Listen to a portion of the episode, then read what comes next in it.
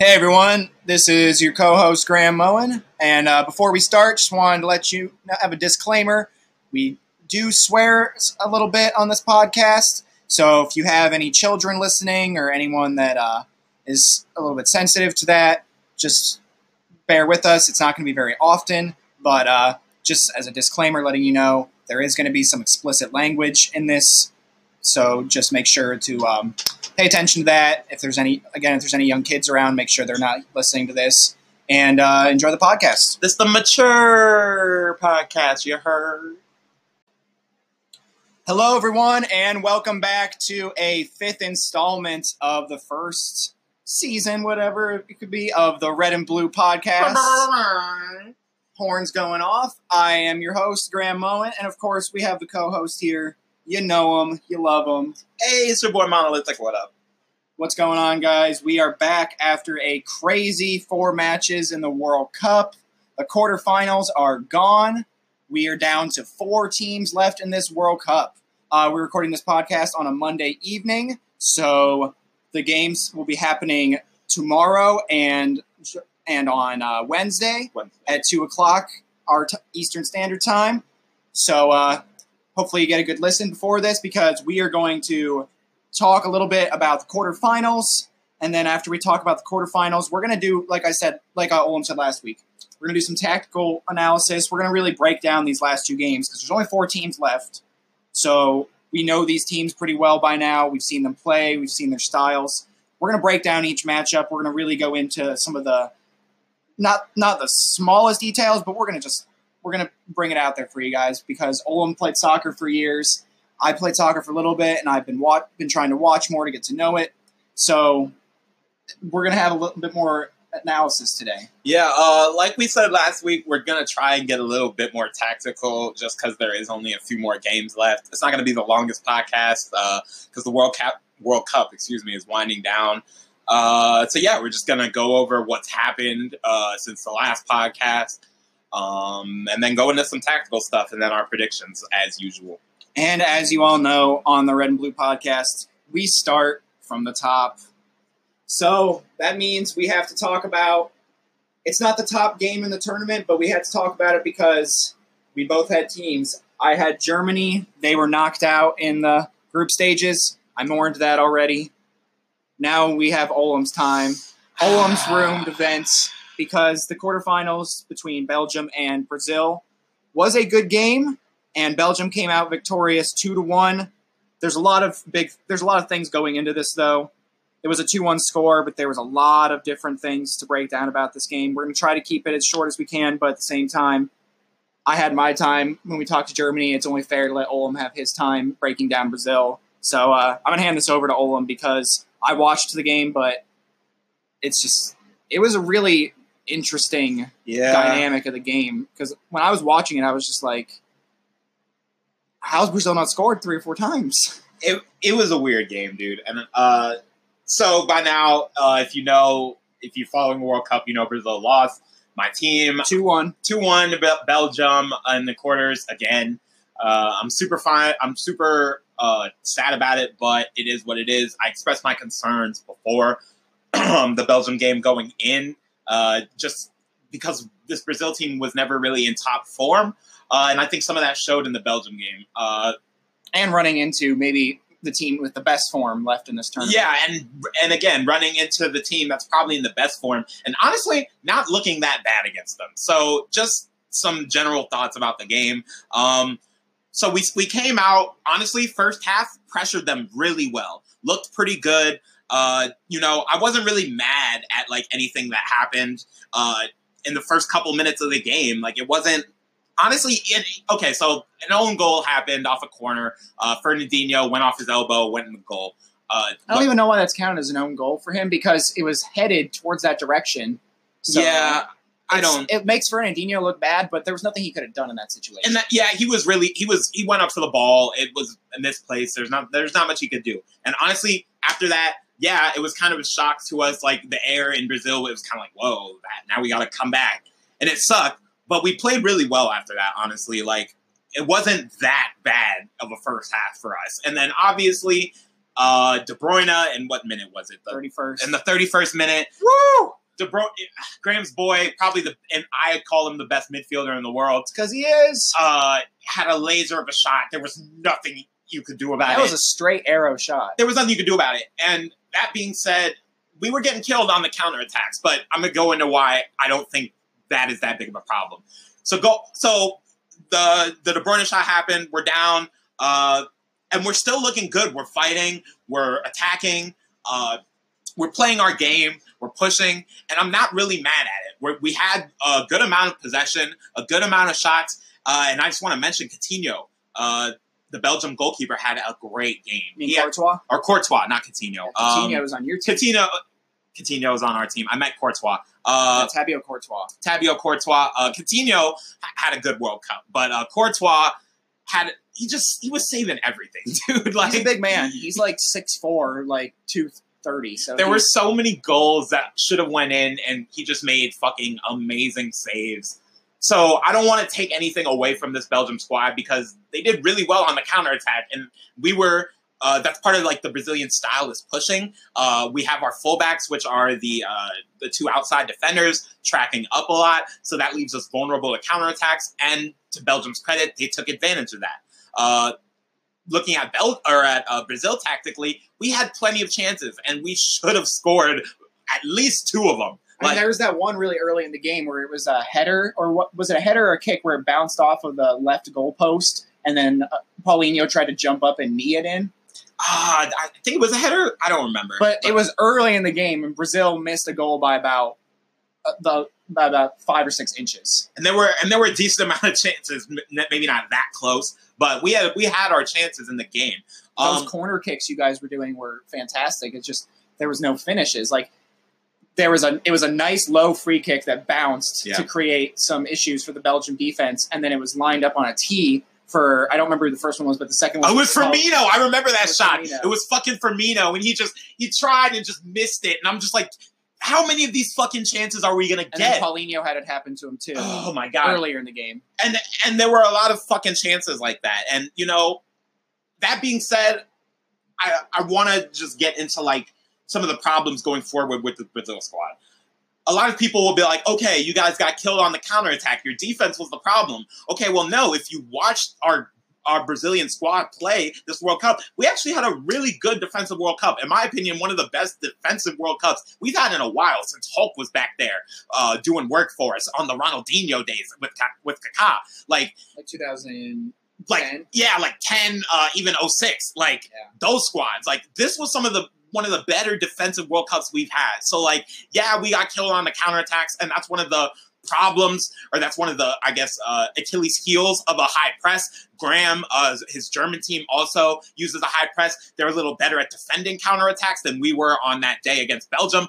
But Not Graeme, this World Cup. not, but Graeme, but Graeme will tell you like that's that's something that happens uh, uh, against the high press is counterattacks because you have all of your team pushing up. You usually have like eight of your ten guys that are not the goalkeeper pressed up, and then it's a three on two or two on two in space against two center backs. Yeah, with the momentum coming the opposite way, and nine times out of ten, your defender's having to track back. It's not a good situation. So yeah, Belgium got us on the counterattack, but up until that game, we had been great defensively. So me personally, that is not what I would have changed going into the Belgium game. And I told you all this on the podcast. I would have done something offensively. Me, it would have been with Jesus. He is he is wearing the Brazilian nine shirt, and a lot. Of, I and I'm the first person to tell you. I'll, I tell Graeme this all the time. Numbers don't really matter in soccer nowadays, but they do hold some meaning, and especially with Brazil. Like if you're wearing the ten, you're wearing the nine. Like these numbers matter, and he was wearing the number nine shirt.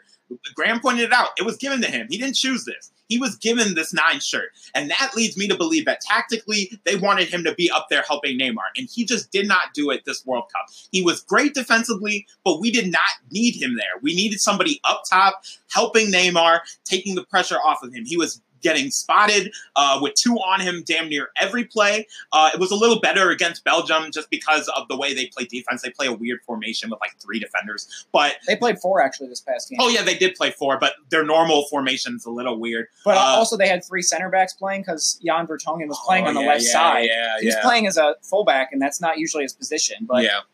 He held his own, but at the same time, that's a risky move against a Brazil team with so many pacey playmakers. Right, and and that being said, I don't think it was like in this game again. It, going into this game, that was the main problem. In this game, some other things uh, showed up, but I don't think if we were in our top form that we could have been. Again, in my opinion, changing some offensive things. I think the Belgium game could have possibly went differently. Like, yeah, those uh, the, we got killed on the counterattack, and yeah, we didn't finish in the Belgium game. But I think if tactically we had made pulled the trigger and made some of these offensive changes, some of these things might not have shown up against Belgium. Yeah, we got killed on the counterattack, but if we were scoring some of those opportunities, maybe they would have been uh, parking the bus a little more, and maybe they wouldn't have had those counterattacks. They were, I mean, they were holding pretty deep for a lot of that second half because they were up to nothing. Brazil, it wasn't Brazil, not only it wasn't only the fact that Brazil had the opportunities, it was the volume of opportunities they Yeah. had because they were actually really putting a lot of pressure on Brazil on Belgium's defense. Belgium was holding on for dear life that last like thirty minutes. And and and that's what I wanted to say is because obviously, you know, getting into the later stages of the game, the pressure is going to be on the leading team. But before that, we were we were do Belgium was doing a fairly decent job of defending us. And so I don't want to take anything away from them because, like I said, they played a good game. But at the same time, I think some of the uh, deficiencies that showed up with Brazil might not have shown up if tactically we changed something. We changed Jesus. We put in Firmino earlier. We had the same rotation of subs damn near every game. I don't think one sub changed from game to game. Yeah, it was Firmino, or it was Douglas Costa, or it was Renato Augusto, and all three of them played in this game. Yeah, and so they were only playing really with 14 players. we really did. We no creativity with nothing. Like it was, didn't see a single minute in defense. Fred, the center midfielder for now Manchester United, didn't Yeah. see a single thing. Filipe Luis is a left back, and he never saw any time. And again, and again, I like. th- That being said, there was a lot of people that didn't get playing time, and I think my thing is that if we were in top form and we lost, then okay, all of that can come into question. But we weren't even in top form, so it's like a lot of this is just hearsay because if we don't even know what this team at full strength was capable of because we never really got to see them in top form, which is just kind of sad for me as a Brazilian squad. That being said, Belgium, I think, uh, has been the tournament, uh, the team of the tournament in the top form of the ones left, at least. Uh, probably them in England.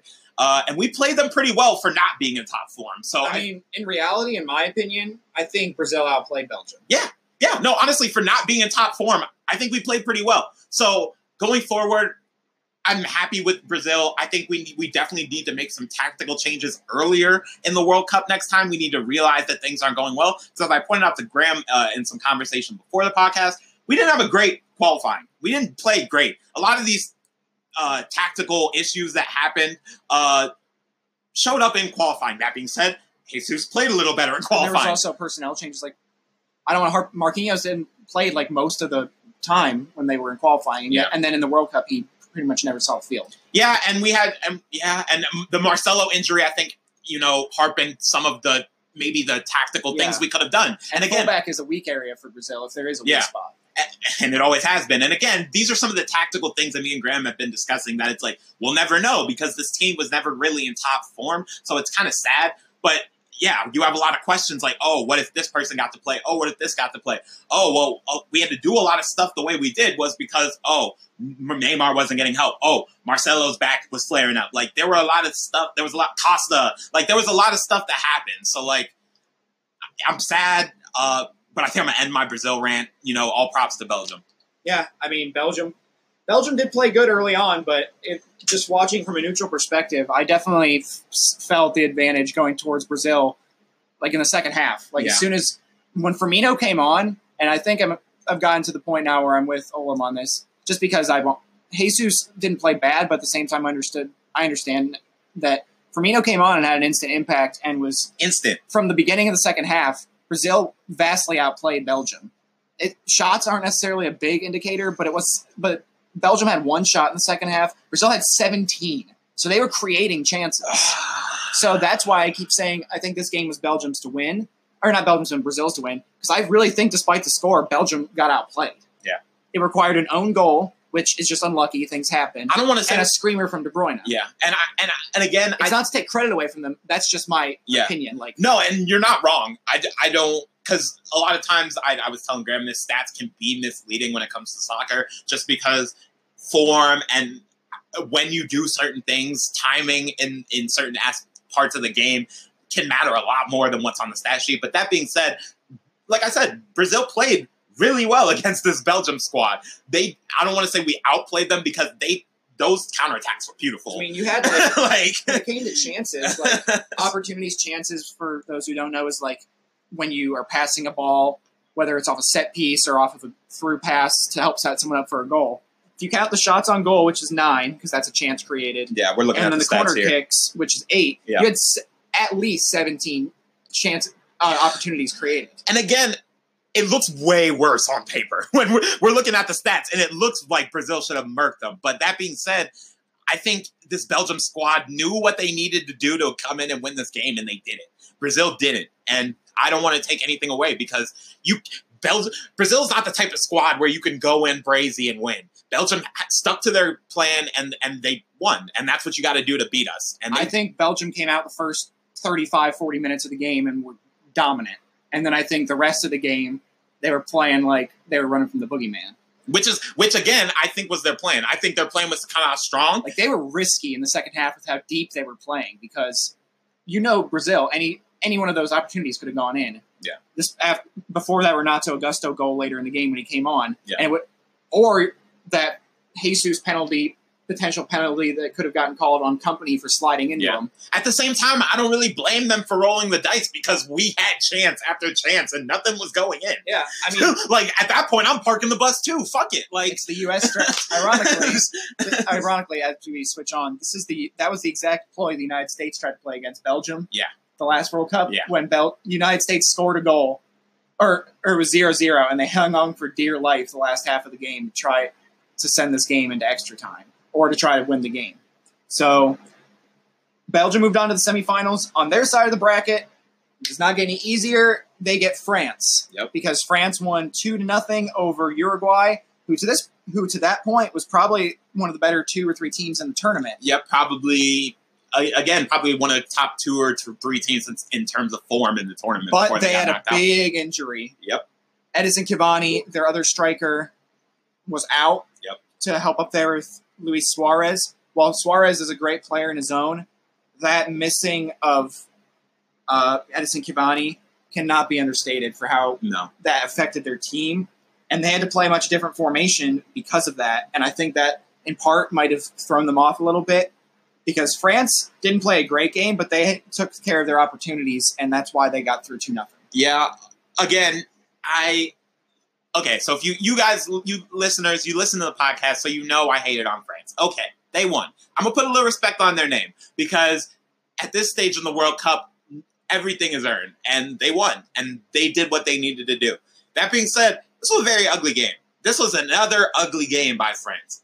I do not think this France team is in the top form they can be. But at what point do we start maybe saying it's just maybe we're disappointed in them because their offensive talent's so potent, but when do we start giving their defense credit? Because their defense has been pretty good in the No. tournament. And that being said, you're right. They have their defense has been has probably, in my opinion, been the highlight of this France team. Like with Rafael Varane. Other than the young talent yeah, that showed with up. like Rafael Varane playing a key role and Christian Pavard as a breakout star right back yeah. and Umtiti, Samuel Titi for Barcelona who's and, had a really good World Cup.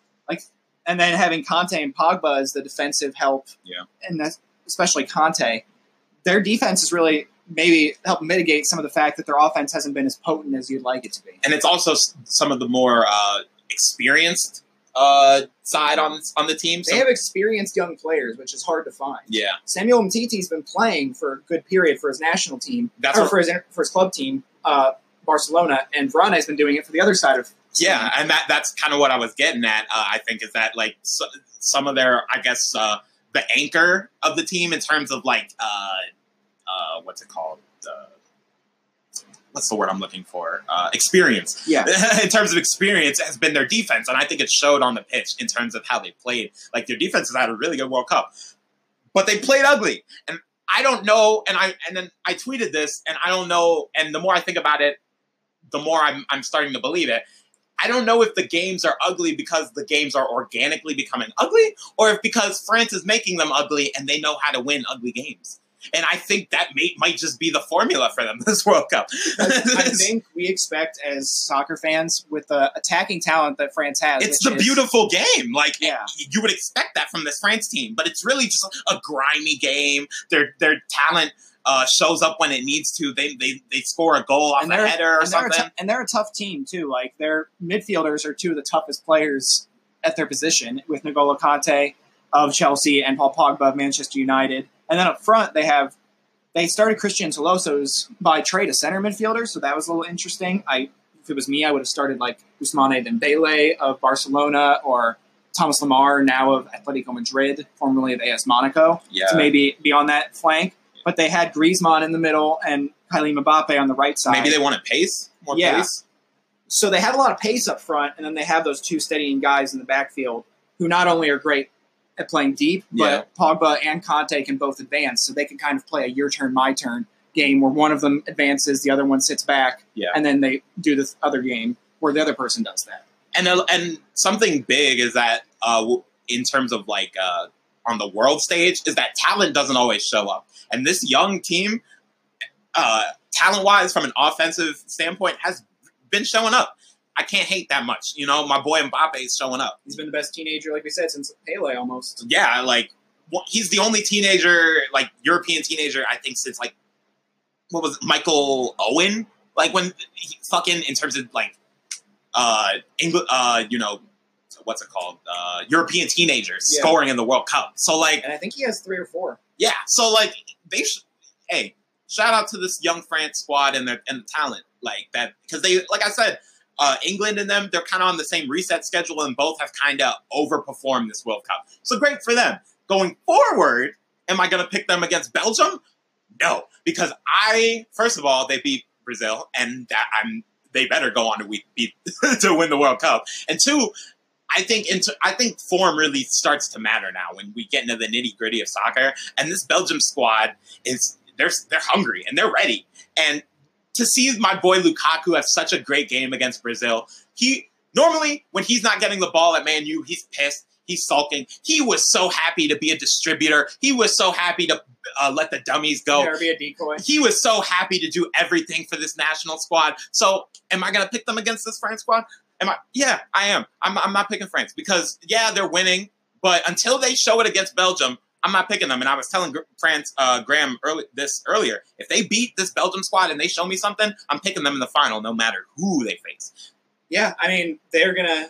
France has is not gonna have an easy test against Belgium. Belgium's the best team left. Uh, I think we're gonna talk about. We'll talk. We're actually gonna talk about them a little bit tactically before we get into uh, the other two matchups. So now we have France versus Belgium. Who? Do, what do you think is the biggest like factor in terms of like? Who do you think is going to be the biggest uh, factor for each team? Is it going to be who we've normally seen? Is it going to be De Bruyne's influence, or is it going to be, or could it be potentially someone else from Belgium? Okay. Uh, so I'm gonna go to the France side. I think I'm and I'm gonna give you a dark horse here. I think it is Paul Pogba for this French side.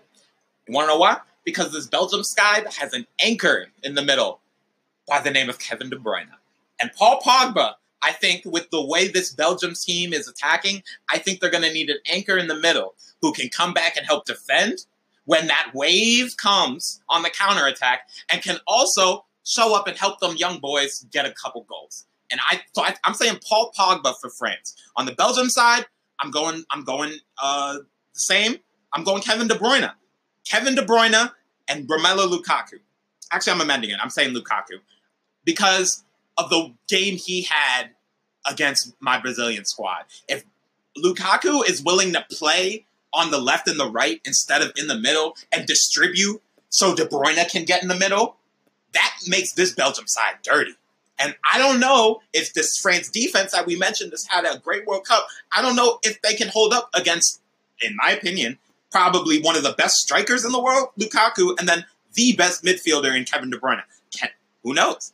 What do you think? I think their influence is pretty apparent, but I actually think the biggest thing for Belgium is someone is their captain coming back. Okay. Their skipper, Okay. Vincent Kompany, Okay. coming back in the tournament because, like we said, France is not devoid of offensive talent. Nope. France is going to throw wave after wave of guys at you. It's going to feel like a hockey match. They're going to have all these all these talented players: the Thomas Lemars, the Ousmane Dembele's, the Kylian Mbappe's, the Adrian Griezmann, Antoine Griezmann's. One of those midfielders pulling up, whether it's Kante or Pogba. Like Vincent Kompany, if he is in the middle, able to coordinate that defense and keep them from breaking, that's going to be a huge thing because France has the offensive talent to score against anybody. Anybody. Doesn't matter how good your defense is. All of those guys on an individually talented basis are some of the best players in the world at their positions. That's true. So if Vincent Kompany gets hurt at any point this game or isn't the same 100% skipper that he has been for Belgium and for Manchester City when he's been playing, that that could be a real issue. Because Toby Alderweireld and Jan Vertonghen are both good center backs, but they're not of the influence of Vincent Kompany. Vincent Kompany's been there through everything with this Belgium team. He was there last World Cup when they got knocked out and people expected more out of them. Well, they're now the best team left in this tournament by a lot of pundits' eyes.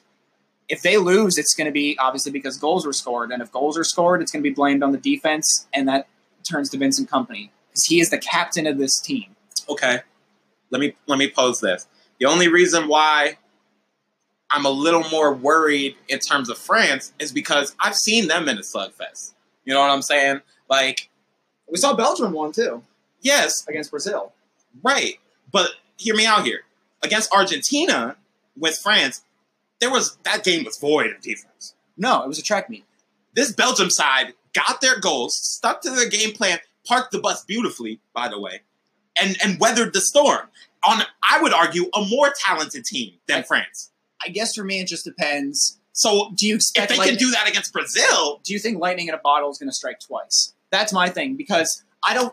this Belgium team's been in form all I- tournament. To be honest, I like Belgium, and I think they've been playing really well. I don't think I. Well, I think we should give them credit for their win against Brazil. I think Brazil vast, like vastly outplayed them, and I'm willing to go out on a limb saying that Brazil vastly outplayed them from the 45th minute on, and they held on by the skin of their teeth. Like you saw that the Kompany slide on Jesus, Kompany nut or not Kompany Jesus nutmegged one of your, one of the defenders and almost scored to make it two one. Yeah, it went And- out pretty early, but, but- yeah, But the, I guess my point to get back as far as on a rant, you can't expect a really high quality attacking team to be stifled all game a second time. And I think France has just as much attacking talent as Brazil does. right. So I, you really have to gamble on the fact is that strategy going to work again? But it, but here's my thing. I think it didn't. We got to look at the first half of the Brazil game too, because Belgium came out swinging. They were not scared, and if they come out not scared against a young France team, I don't know. Like I'm, I hey, and listeners, maybe I'm pulling hard for Belgium because they did beat my squad, but this Brazil squad. Yeah, we weren't in top form, but we're talented all over, and we're like the fact that they were able to beat us. It means a lot, and they stuck No, to I the mean, it was a good win for Belgium. and they stuck to their game plan like I haven't seen a team do against us in a while since we got whooped last World Cup against Germany. But that was more just we didn't know what the fuck to do because Neymar was hurt. So like, yeah, you, this France team has a lot of offense, but do will, do they have the wherewithal to stick to their game plan in in the semifinals of the World Cup? I don't know. They haven't. They've been playing ugly games and just winning. Like, Yeah. I, I mean, I think it's going to be a really interesting match because I think Belgium's defense is good, but I also think with the volume of chances and good opportunities that Brazil created, that's concerning Mm. because just because they didn't break this time doesn't mean they're not going to break this next time. For all we know, they could let in a goal or two. If and even if they let's say they scored first and we're up one nothing, that game's not over if you're playing France. But and and that's my point. I I just think there's not a lot stopping this game from the floodgates being open and us getting another France Argentina four three type of game. And that being said, I don't know if you can stop a Lukaku De Bruyne offense coming at you. They got a lot of talent on this Belgium squad. They do, and it will depend on France has been doing Like a job lot of this. France talent offensively is young. Will they they and ha- yeah they've been showing up this far, but this is the semifinals. The lights just get brighter from here. Right? They got to show me something, France. Yeah, I mean, it'll also be interesting to see for and for me for Belgium. Eden Hazard really got has to show up coming up because the other two he's influenced the game to some extent, but yeah. we still haven't seen a big time game from him or a game where he's creating chances where he's flying down the wing. And maybe now he can because he's going to be on the. He's been making good runs though, even when he's not creating. He's been involved in the plays. He has him versus Christian Pavard is going to be a very very interesting. Yeah, matchup that's true. That's because he's going to have a really good opportunity to go against a top notch player who's been really showing his stuff in this World Cup, really elevating his stock around the world when it comes to soccer. France, for me, their big factor. I don't. It's not their defender for me. It's you said Pogba. I'm probably going to go. and that's a dark horse. yeah, But I think I think I think it's going to come down to that anchor in the midfield. I think so. The way Mbappe goes, so goes France. Okay. Either him or Griezmann, because Griezmann kind of seems like he's that field general in the middle for them, where he can dictate. And especially, I really liked the um, the formation they played, where they had Kante and Pogba sitting deep back and having Mbappe on the on one side of Griezmann. I would put either Thomas Lemar or Ousmane Dembele instead of Tolisso again on the left side, and then you have these two streaky guys on the side where Griezmann, who while he's pretty pacey himself, will be able to sit in the middle and just distribute like crazy because he can he can be a good center forward or a good attacking mid player, and then Giroud in the middle to get those headers and draw some people away. I think that could cause serious problems for Belgium because Thomas Meunier is going to have to play a little bit of a deeper role coming up, and Jan Vertonghen's not a left back by trade. Yeah. So I think I think that's why that's why I'm thinking France has a really good chance to win this game. I guess what I'm saying is that eventually age will show. And if France goes by Mbappe goes, the nigga is 19. and this is the semifinals of the World Cup. He showed up so far. All credit to you, my boy. But can you do it on the semifinals against a team that, in my opinion, has been in top form? We got to see. And it'll be, like Graeme said, I think it'll be the best semifinal match, quite frankly. So I think we both have the same team, despite this discussion. Just just because we want everyone to understand like how this game this game is going to be very well played. in my Yes. Like there's no because there's nothing left. There's no more holding for a tie and trying to advance to the next round. You got to win this game, or you're playing third place. Yeah. So I think I have Belgium. You, I, Olum has Belgium. I'm gonna go two one. After all that France talk, he's picking Belgium listeners. I'm- I'm just giving my analysis. I am just giving my Which, analysis. which is a fair analysis. I appreciate it. It's just bigging up this France offense and then picking Belgium.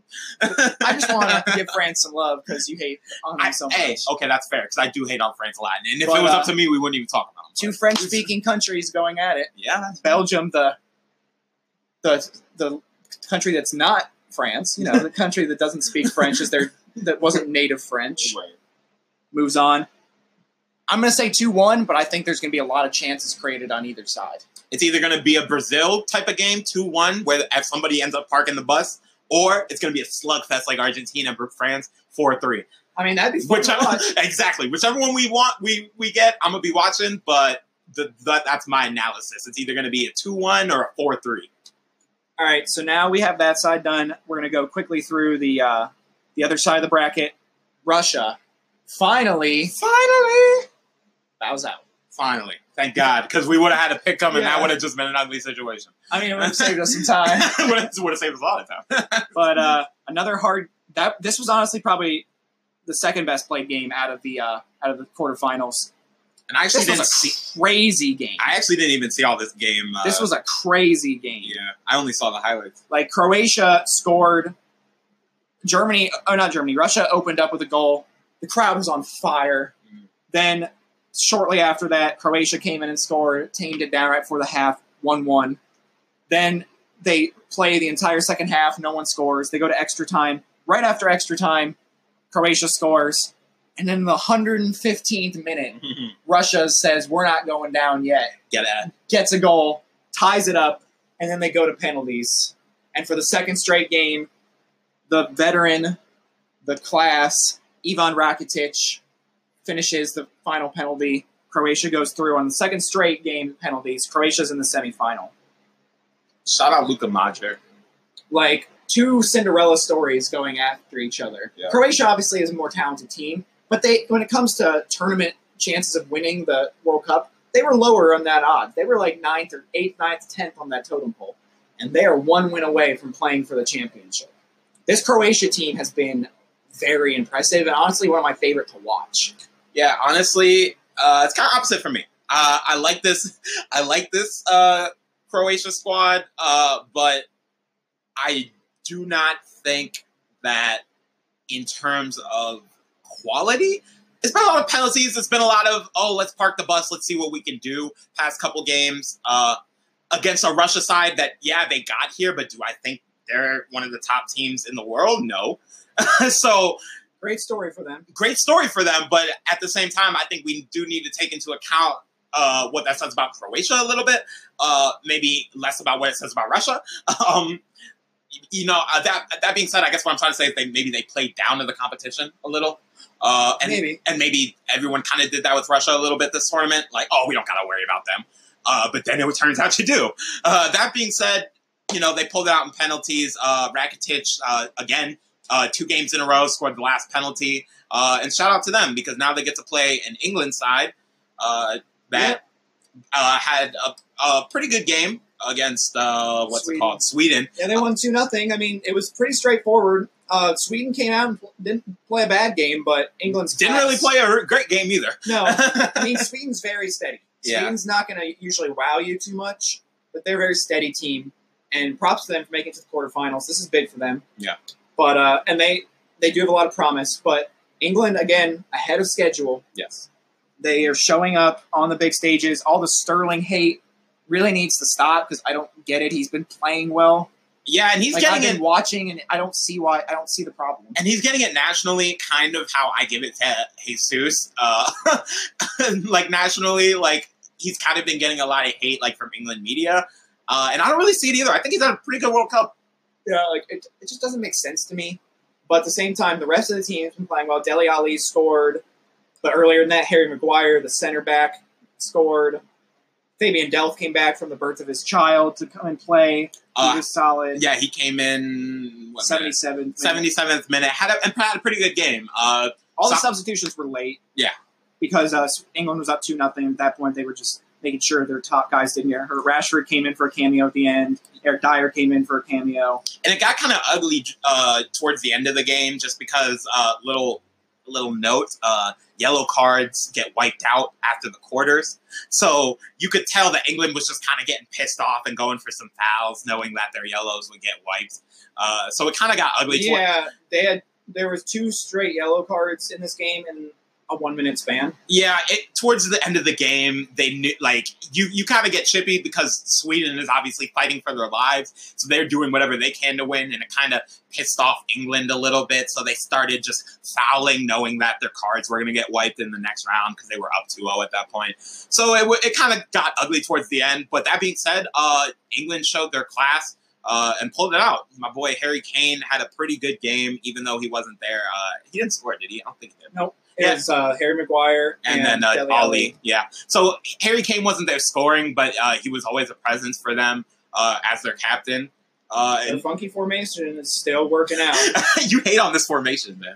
no, I've never seen anyone play with- with three defenders, one holding midfielder, four attacking midfielders, and two strikers. It's working. It is, And and and but they are playing two wing backs essentially with Ashley Young and Trippier. exactly, and that's what I was about to point out is that tactically it makes sense because this uh, uh, for soccer fans who don't know this England side, uh, they are they're not like the Brazilian squad, which. Uh, a lot of our tactics is just like uh, fullbacks pressing and then hero ball. Oh, oh, you're talented. You take the ball. You do it. Oh, you're talented. You take the ball. Do something. England just skips the middleman and puts them up front.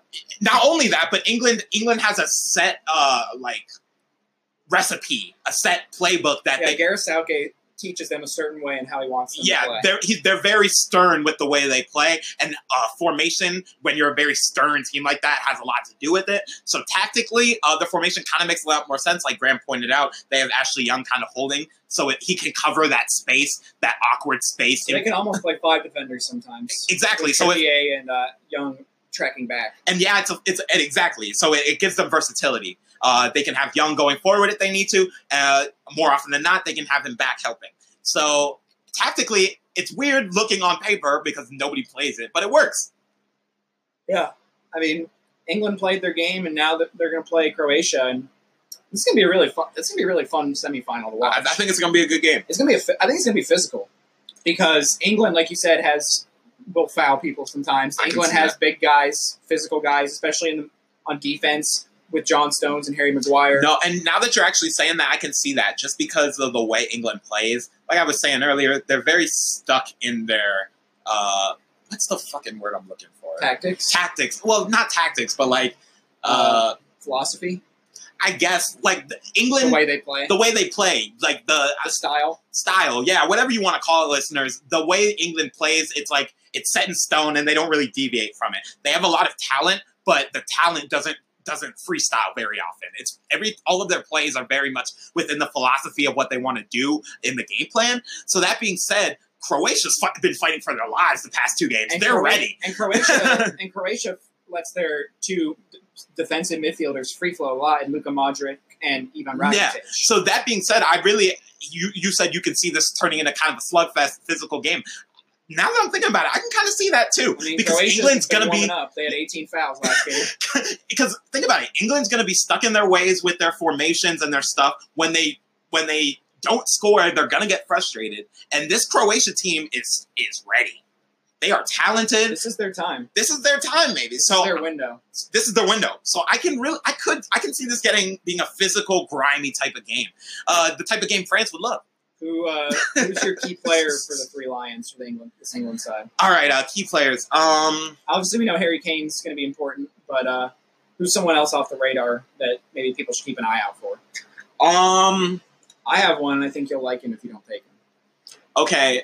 I, are you gonna say Rashford? No. Okay, good because I wasn't. Uh, ac- mine is uh, Dele Alli.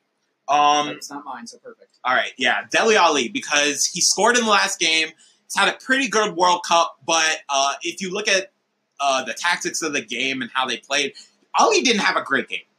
Uh, and, and if you watched his post game interviews, he wasn't happy about it. he scored, but he wasn't happy about it. He didn't. I don't think he smiled once during his post game interview because he really didn't play that well. Uh, he, as a world class player or an up and coming world class player, he expects a lot.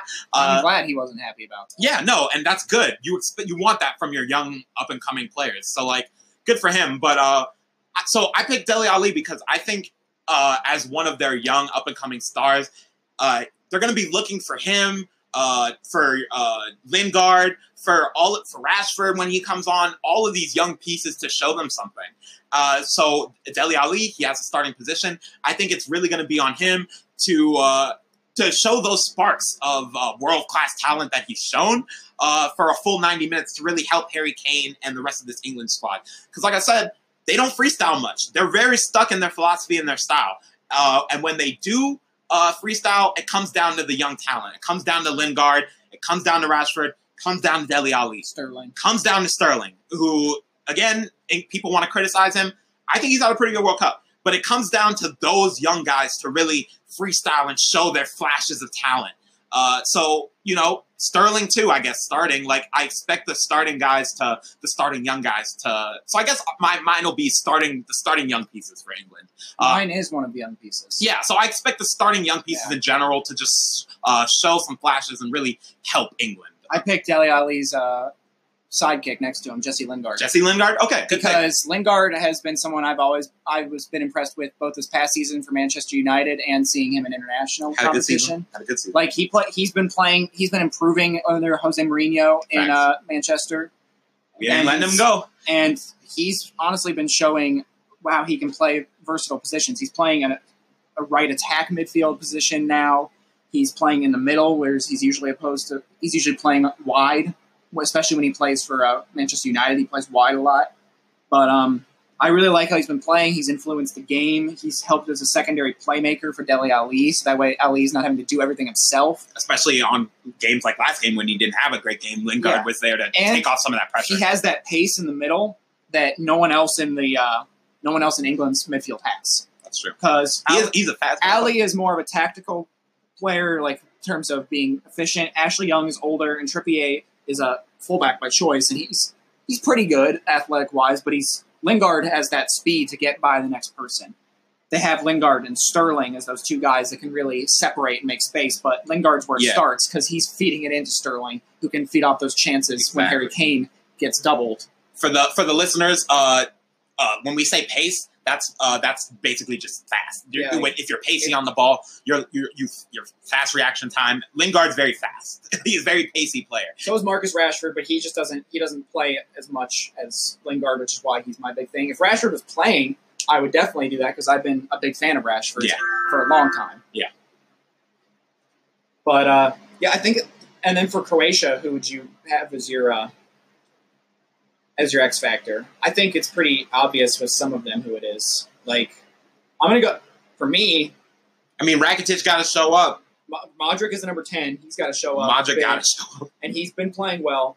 Um, I really think we have to hope that their goalie's not out. You knew, you heard about Yeah, the injury, right? yeah, that's true. I didn't even think about that. we So, didn't even mention that, For those listeners. who know, when Russia played Croatia, Croatia's goalie Subasic, who's been having a good World Cup, pulled his hamstring after they had already made all their substitutions. So uh, what happens is if you have an injury injured player when they have substitutions, they either have to keep playing or you have to play with one less player. Yep. Until you get to extra time, because in World Cup, in extra time, you can add an extra sub. But they didn't think they were going to get there yet. So their goalkeeper was playing with a hurt hamstring and saved three penalty kicks on a hurt hamstring, like a or two boss. penalty kicks, and they were both great penalty kick saves. And both because both the goals that he saved were from their two of their biggest players in Smolov and Fernandes. So if he's hurt, that's going to be a big issue because I don't know much about their backup goalkeeper at all. But he's been very good in the World Cup. Yeah, no, I honestly don't know much about him either. Um, that being said, that's a good pick. man. that's a good pick, man. Like, I, I think Modric got to show up. He's their 10. They're going to need goals. Rakitic will be big. But uh, I, it's between them in the middle. And also, when he comes on, watch out for Mateo Kovacic. Yeah, Kovacic. Because when he comes on, he brings a lot of pace and a lot of uh, youth that that midfield needs because that midfield is very good, but it's also very veteran savvy. Yeah. So having a guy come in and be able to light a fire under Modric and Rakitic, not that they are aren't fairy players to begin with, is something that's really helpful for them to help maybe push them through that second wind that they're going to need against an England squad Yeah. that can run up and down the field a lot more than this Croatia team. And listeners, if you if you're if you if you're on the FIFA website with us, then you'll notice that we picked the center for both squads. So as we're saying tactically, it's just funny that that's how it turned out in our picks. Uh, I picked Dele, he picked Lingard, who are both in the middle. Uh, I picked Rakitic, he picked Modric, who are both in the middle. As we're saying tactically, midfield's going to matter a lot. And being game. in the middle in the midfield is so important because you have to be able to uh, distribute on both sides. Yeah. Which is so you need a player that is comfortable in being in tight space and then also able to move it to the outside where then he can move for a goal. and and a lot of players uh how do I put this? I guess play, playing in the middle is different in soccer because you need to be okay with your back to the opposite goal. You need to be okay with playing back sometimes. A lot of players are one track kind of guys, and that's why you play them on the right or left. yeah, because they're one track guys. They make their runs, and that's all they do. They they're not a back to the goal type of player. Uh, players who can play in the middle have the the type of soccer uh, wherewithal, this type of soccer knowledge, uh, to where they can play with their back to the goal. They can distribute, uh, and that's really important. And I think that's why we both picked on both squads the mid players as the players of impact on both squads. Although our predictions are different. Although our predictions are different, getting into predictions. Uh, Olum? All right, so Croatia, England. I'm going with the three Lions, baby. You know I'm going with it. Belgium, England, part two, the rematch, the final. is happening. That's my pick. As fun as that would be to see, because they didn't get to play a real game last time they played yeah, that other, was all B team bullshit. I am picking Croatia. They have been through The gauntlet. they have. They when have. When it comes man. to dealing with difficult situations. Their captain but uh, blowing a penalty in their round of 16 game and still winning the game, not giving up after Russia crushed them with a 115th minute goal That's and true. still winning in penalties. Their goalkeeper saving them on a pulled hamstring. this team is gritty. I love it. This is their window. I'm going with Croatia. So for me, it's uh. Belgium, Croatia. Either way, whether we get a Belgium, Croatia, Belgium, England, France, England, France, Croatia, we have some good matches coming up. And, and in that case, the third place game would be fire. I'd say if our if a matchup goes the way those matchups are going to go, we're going to get to see some really good soccer for the next four games. These two semifinals and then the third place game along the final. So uh, we did run a little bit longer on this podcast just because we went more in depth, but we appreciate the listens. That's it for all of us because semifinals start tomorrow. That last one is on Wednesday, and then we're going to come back in that time period between then and the third place game to do a third to do a preview for that and also for the final because we will know by then. Yep, and by then we'll know the final, probably wrap up the World Cup podcast, and then give y'all a little preview of season two of the Red and Blue for the Premier League season. I'm so excited uh, for y'all to ride with us for this first season, man. Gonna- we have a lot of transfer news, a lot of because in soccer you don't as much trade for players, you kind of tr- buy them from a team. Yeah. Uh, transfer news from Manchester United, Manchester City. It'll go. We're going to go back to clubs. Yeah. and we're gonna. This is the Red and Blue podcast, if you're forgetting. so we're gonna we're gonna have more in depth discussions. We don't know quite yet what the next move is, but we do know we're gonna give you some great content when it comes to English Premier League soccer and the other leagues. Yeah, well. we'll give you a little more info next podcast. Probably, uh, we're probably going to take maybe a week or two just to figure out the format, what we're going to talk Yeah. about on the podcast, and everything. Uh, the same way we did, just to make sure that this podcast wasn't all disorganized for you guys, because us talking about soccer can get kind of crazy or sports in general. Um, so yeah, we're, I'm excited, man, to do the Premier League season with y'all because me and Graeme are always watching, always talking transfer news. Uh, always watching teams. Uh, we just love good soccer, so it'll be interesting to uh, have you guys ride with us through the season, man. And we're not just going to talk Premier League. Obviously, it's going to be centered around that, but we're going to talk La Liga. We're going to talk Serie A, Champions League. Champions League, all of it. All soccer during the season will be talked about on the Red and Blue Season 2 uh, in season Premier League podcast. So get ready for that. Stay tuned for us. Owen, you want to make sure Yes. You got our promos Yes. Uh, so as usual, I'm gonna roll out some promos for you. Thank you guys for listening. We appreciate it so much. Uh, uh, join the Tree City Street team at treecityrecords.com. Get updates on podcasts, music, videos, uh, all the good stuff. We just had a label meeting yesterday. A lot of good stuff coming for you guys. Uh, so definitely join the street team. Get updates on everything. Uh, Graeme and Andrew recently just put out another podcast. Uh, definitely check that out. Um, and we'll be coming out, and we're going to actually be doing one next few days. But um, as a little spoiler, it's going to be uh, just some news, a little bit about the Browns, a little bit about the Cavs, what to do from there, and uh, we're also going to get some more just like leisurely podcasts talking about music with our friends or video games, whatever's interesting. Yeah, we're so we're definitely in that vein going to get back into the LFD podcast. I know for you listeners who follow us, it's been a while since we've gone on that and talked about music, so we're definitely trying to get that grind back. Uh, Graeme and Andrew have been, been super consistent with their podcast, as you guys know, so they're going to keep coming with episodes. As I said, me and Graeme are coming with ours. Uh, so definitely be on the lookout for podcasts in terms of music. Uh, Black Hoodie Rap on the way. Uh, Zell got some stuff coming. I know Rob's cooking up. Confidence Up single out now. Uh, Big Smoke single out now. Uh, what else? Kids Beat Tapes, Webhead Beats, uh, Volume 1 and Volume 2 on Spotify, Apple Music, all that good stuff out now. Uh, Intellect got singles out. So yeah, just uh, Tree City Records on SoundCloud, uh, Facebook, Instagram, Twitter. Uh, follow us and tell your friends, man. We appreciate the love.